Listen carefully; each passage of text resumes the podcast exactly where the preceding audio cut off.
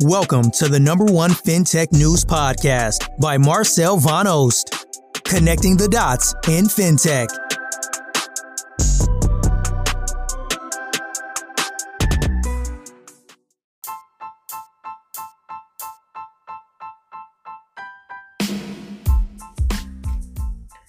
Hi, welcome back to another episode of our daily FinTech podcast.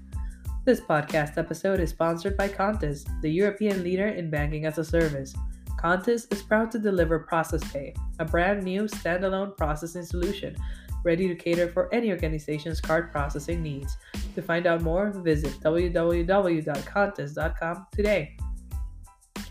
The news highlight of the day is Ryan Breslow, the founder of Bolt, is back as CEO of Love Love is still in its early stages, but in August it raised 7.5 million at 180 million valuation from MaC Venture Capital and Human Capital.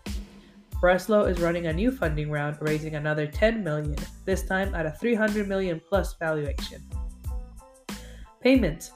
PayQuicker launched Payouts OS. PayQuicker's API connects to more than 10 payout partners, enabling payouts in more than 200 countries and territories and more than 40 co- currencies.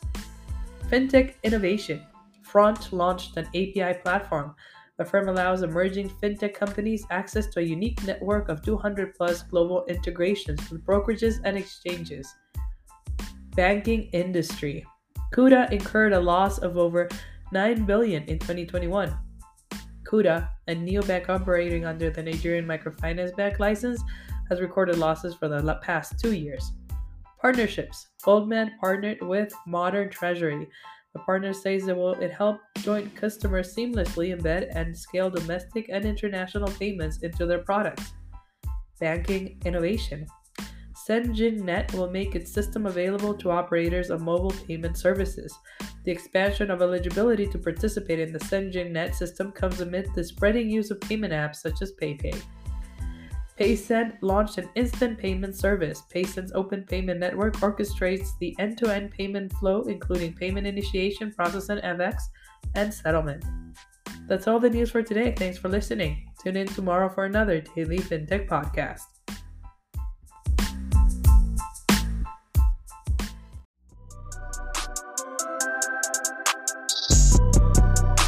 Thank you for listening, and I hope to see you tomorrow for another episode of the number one FinTech news podcast by Marcel Van Oost, connecting the dots in FinTech.